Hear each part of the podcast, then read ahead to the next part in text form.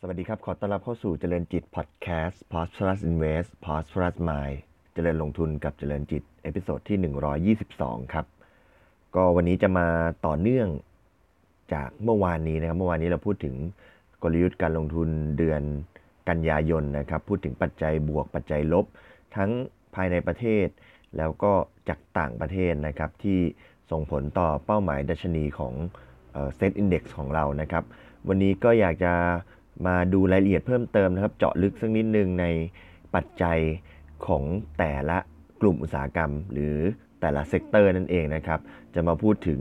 ทิศทางของกำไรในไตรมาสสามที่จะมาถึงนะครับไตรมาสสามเนี่ยก็จะสิ้นสุดในช่วง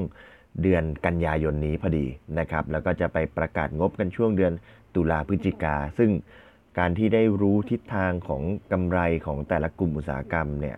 ก็จะทำให้นักลงทุนเนี่ยสามารถที่จะไปเลือกวางกลยุทธ์ในแต่ละเซกเตอร์ในแต่ละหุ้นแต่ละตัวที่เรามีอยู่ในพอร์ตหรือในการที่จะไปเลือกลงทุนในตัวใดๆได้นะครับก็วันนี้ก็ขออนุญาตมา follow up ต่อนะครับก็ยังเป็นข้อมูลของเอ่อตัว paper กลยุทธ์รายเดือนของบริษัทหลักทรัพย์กสิกรไทยนะครับวันนี้มาพูดถึงเจาะลึกแต่ละกลุ่มอุตสาหกรรมนะครับก็เริ่มเลยนะครับก่อนอื่นมาแรปอัพพูดถึงตัวกำไรไตรมาสสองที่ผ่านมาก่อนนะครับทางนักวิเคราะห์เนี่ยเขาวิเคราะห์อยู่หนึ่งร้อยยี่สิบห้าบริษัทนะครับไตรมาสสองที่ผ่านมาเนี่ยมีกำไรรวมกันอยู่ หนึ่งแสนเจ็ดหมื่นหกพัน ล้านบาทซึ่งลดลงประมาณ สิบเจ็ดเปอร์เซ็นต์ เมื่อเทียบกับช่วงเดียวกันของปีที่แล้วแล้วก็ลดลงประมาณ สิบเก้าเปอร์เซ็นต์ จากไตรมาสหนึ่งด้วยนะครับซึ่งถ้าหากไม่รวมรายการพิเศษพวกการตั้งสำรองผลประโยชน์พนักงานหรือว่าพวกกำไรขาดทุนอัตราแลกเปลี่ยนเนี่ยกลุ่มที่ออกมาดีเนี่ยที่ออกมาเติบโตก็ได้แก่กลุ่มพาณิชย์กลุ่มสาธารณูปโภคกลุ่ม ไอ ซี ที กลุ่มอาหารและเครื่องดื่มแล้วก็กลุ่มนิคมอุตสาหกรรมเหล่านี้เป็นกลุ่มที่มีกำไรที่เติบโตในไตรมาสสองนะครับในทางตรงกันข้ามนะครับกลุ่มที่ออกมาน่าผิดหวังในช่วงไตรมาสสองก็คือกลุ่มพลังงานกลุ่มปิโตรเคมีกลุ่มอสังหาริมทรัพย์กลุ่มท่องเที่ยวกลุ่มอิเล็กทรอนิกส์แล้วก็กลุ่มรับเหมาก่อสร้างนะครับอันนี้ไตรมาสสองออกมาแย่นะครับในส่วนของภาพรวมของตลาดหรือว่า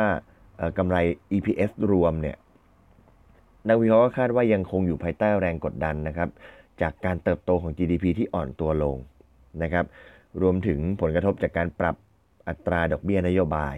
นะครับแล้วก็ความไม่แน่นอนของเศรษฐกิจโลกที่ยังคงมีอย่างต่อเนื่องนะครับก็จะกดกดดันกลุ่มน้ำมันและก็สินค้าโภคภัณฑ์นะครับ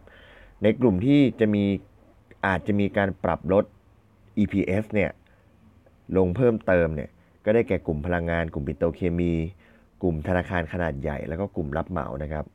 ในขณะเดียวกันกลุ่มที่มีโอกาสปรับเพิ่ม อี พี เอส ขึ้นก็ได้แก่กลุ่มโทรคมนาคม ไอ ซี ที นะครับกลุ่มอาหารแล้วก็กลุ่มนิคมอุตสาหกรรมนะครับเหล่านี้ก็จะเป็นตัวที่มีโอกาสที่จะปรับตัว อี พี เอส ขึ้นนะครับทีนี้เรามาดูแนวโน้มภาพรวมกำไรไตรมาสสามของแต่ละกลุ่มนะครับย้ำอีกครั้งหนึ่งนะครับก็ไตรมาสสามจะสิ้นสุดเดือนกันยายนนะครับแล้วก็จะไปประกาศงบกันช่วงเดือนตุลาพฤศจิกานะครับก็ลองดูเป็นช่วงเวลาของการเก็งกำไรกันดูนะครับมาไล่เรียงแต่ละเซกเตอร์กันเลยสำหรับไตรมาสสามนะครับกลุ่มพลังงานและปิโตรเคมีเนี่ยภาพของกลุ่มนี้จะคละกันนะครับเพราะว่าขึ้นอยู่กับส่วนต่างผลิตภัณฑ์แล้วก็การปรับขึ้นลงของราคาน้ำมันแล้วก็การปิดซ่อมบำรุงซึ่งก็จะแตกต่างกันไปแต่ละตัวเอาเป็นว่าตัวที่มีโอกาสจะกำไรดีขึ้นเนี่ยก็ได้ได้แก่ตัวไทยออยล์ พี ที ที จี ซี ไอ วี แอล แล้วก็บ้านปูอันนี้จะดีขึ้นในเชิง คิว ออน คิว ก็คือดีขึ้นจากไตรมาสสองนะครับส่วนตัวที่อาจจะรายงานกำไรลดลงได้แก่ พี ที ที อี พี เอส ซี ซี แล้วก็ พี ที จี ซึ่งถ้าลองมาสังเกตดูเนี่ยก็จะพบว่าก็จะเป็นตัวจะเป็นการกลับข้างกันระหว่างตัวที่แย่ในไตรมาสสองมาก็จะมาดีขึ้นในไตรมาสสามนะครับไทยออยล์ พี ที ที จี ซี ไอ วี แอล บ้านปูส่วนตัวที่ดีอยู่แล้วในไตรมาสสองก็จะดรอปลงเช่น พี ที ที อี พี พี ที จี ยกเว้น เอ็น ซี ซี ครับไตรมาสสองก็ไม่ค่อยดีแต่ว่ามองตรงนี้ไตรมาสสามก็อาจจะยังไม่ค่อยดีนะครับกลุ่มอสังหานะครับเคยได้พูดเจาะลึกไปแล้วนะครับแต่ว่าวันนี้มาสรุปอีกครั้งหนึ่งก็คือกลุ่มอสังหาคาดว่าจะผ่านจุดต่ำสุดไปแล้วในเชิงของกำไรในไตรมาสสองที่ผ่านมานะครับแล้วแม้ว่าครึ่งหลังจะไม่ดีนะครับแต่ว่าก็เชื่อแม้ว่าภาพรวมครึ่งหลังเนี่ย ภาพรวมอุตสาหกรรมมันยังไม่ดีแต่ก็นักวิเคราะห์ก็เชื่อว่า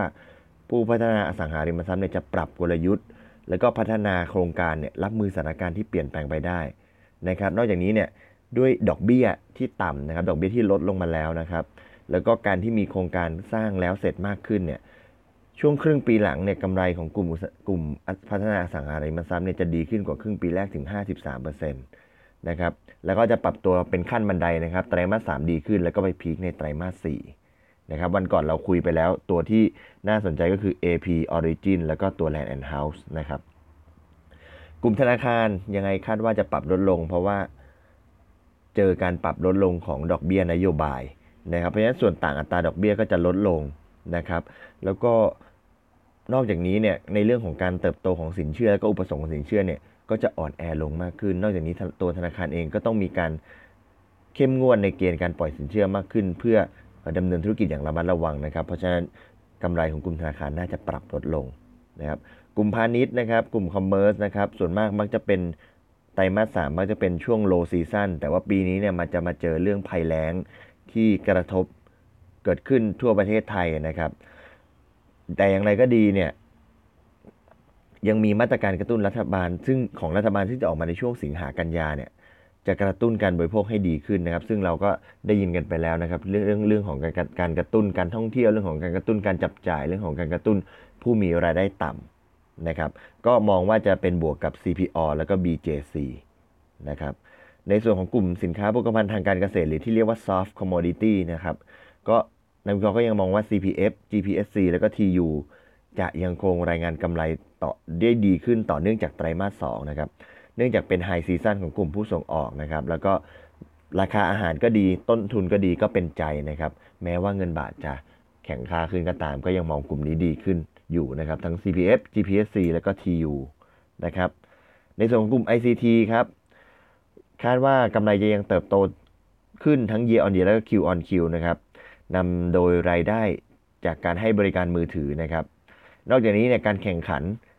ก็ยังผ่อนผ่อนคลายลงนะครับค่าใช้จ่ายแล้วก็งบลงทุนต่างๆเนี่ยก็ยังอยู่ในการควบคุมที่ดีนะครับกลุ่ม ไอ ซี ที อยู่ในช่วงที่การลงทุนแล้วก็การแข่งขันเนี่ยอยู่ในระดับต่ำนะครับเพราะฉะนั้นก็จะเป็นช่วงของการกอบโกยกำไรแล้วก็เงินสดเข้ามา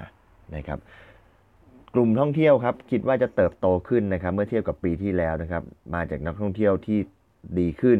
แล้วก็โดยเฉพาะนักท่องเที่ยวจีนที่ปรับเพิ่มขึ้นจากฐานที่ต่ำในปีก่อนนะครับโดยเหตุการณ์ประท้วงในฮ่องกงเนี่ยก็จะส่งผลให้นักท่องเที่ยวจีนบางส่วนนะครับไหลเข้าสู่ประเทศไทยด้วยนะครับนอกจากนี้ก็ยังมีมาตรการกระตุ้นภาคการท่องเที่ยวของภายในประเทศด้วยงบ หนึ่งหมื่นห้าพัน ล้านของรัฐบาลก็จะเป็นอีกตัวหนึ่งที่ช่วยกระตุ้นการท่องเที่ยวของบ้านเรานะครับกลุ่มการแพทย์นะครับคาดว่าครึ่งปีหลังยังเติบโตได้ดีต่อเนื่องนะครับโดยที่เกิดจากการขยายตัวของอัตรากำไรนะครับผู้ประกอบการแต่ละรายก็ทำกำไรได้ดีขึ้นโดยนักวิเคราะห์โฟกัสที่หุ้นโรงพยาบาลขนาดเล็กนะครับโดยในที่นี้เนี่ยก็แนะนำ ซี เอส จี นะครับเชื่อว่าจะทำกำไรได้ดีกว่าผู้ประกอบการโรงพยาบาลรายใหญ่นะครับสุดท้ายกลุ่มอิเล็กทรอนิกส์นะครับยังอ่อนแอต่อเนื่องในไตรมาสสามนะครับเจอข้อกดดันจากกรณีพิพาททางการค้าระหว่างสหรัฐและจีนนะครับแล้วก็อัตรากำไรเนี่ยยังทำได้ไม่ดีเนื่องจากมีแรงกดดันจากค่าเงินบาทนะครับค่าเงินบาทที่แข็งค่าก็ส่งผลต่อหุ้นส่งออกยังไม่ดีนะครับส่งท้ายเล็กน้อยนะครับจากกับภาพรวมทางเศรษฐกิจนะครับคาดว่าเศรษฐกิจไทยนะครับครึ่งปีหลังก็จะเติบโตดีขึ้นนะครับจากไตรมาสสองที่เติบโตแค่ สองจุดสามเปอร์เซ็นต์นะครับคาดว่าไตรมาสสามเนี่ยจะเติบโตดีขึ้นเป็น สองจุดห้าเปอร์เซ็นต์ แล้วก็ไปดีที่สุดในช่วงไตรมาสสี่ สามจุดเก้าเปอร์เซ็นต์ นะครับซึ่งทำให้ภาพรวมปีนี้เนี่ย จี ดี พี บ้านเราจะเติบโตประมาณ สองจุดเก้าเปอร์เซ็นต์ นะครับโดยที่การส่งออกนะครับในช่วงครึ่งปีหลังก็จะฟื้นตัวขึ้นนะครับส่วนการท่องเที่ยวก็จะมาช่วยหนุนเช่นเดียวกันนะครับแล้วก็นโยบายภาครัฐเนี่ยก็ยังเป็นความหวังอยู่ทั้งในแง่ของการบริโภคแล้วก็การลงทุนที่จะขยายตัวขึ้นนะครับในช่วงครึ่งปีหลังเนี่ยรายได้นอกภาคเกษตรของประชาชนเนี่ยก็จะขยายตัวขึ้นนะครับก็มาจากการมาตรการการกระตุ้นเศรษฐกิจสำหรับผู้มีรายได้ต่ำของรัฐบาลนั่นเองนะครับเงินเฟ้อยังคาดว่าจะค่อยเป็นค่อยไปแล้วก็ยังอยู่ในระดับต่ำนะครับส่วนอัตราดอกเบี้ยนโยบายนักวิเคราะห์คาดว่าจะยังคงอยู่ที่ หนึ่งจุดห้าเปอร์เซ็นต์ นะครับหลังจากในช่วง